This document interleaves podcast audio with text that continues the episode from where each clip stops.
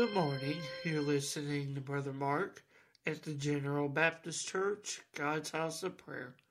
Open with me this morning in the Psalms. I'd like us to turn to Psalms 103, and we'll read beginning in the first verse, a Psalm of David.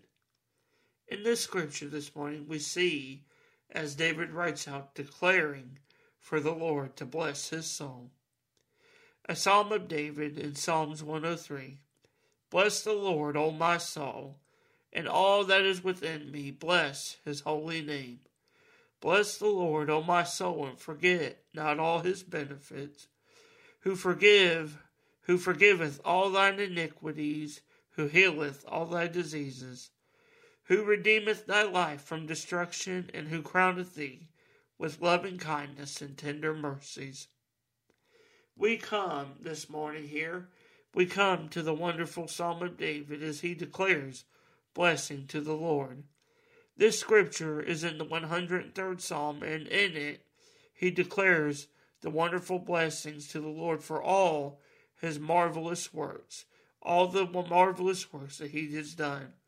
He made the heavens and the earth and all that dwell within them. David writes to bless the Lord and forget not his benefits. Throughout the scriptures, we have seen the goodness of God toward David. He took him from the lowly position of a sheep boy and a shepherd and exalted him to the crown of Israel. He prospered David in riches, wealth, and other blessings that only come through him. David goes on to write how the Lord God is the one that forgives iniquities. He is the one that heals all disease. He is the one that delivers from destruction and redeems those who call upon him. David ends his psalm as we read this morning.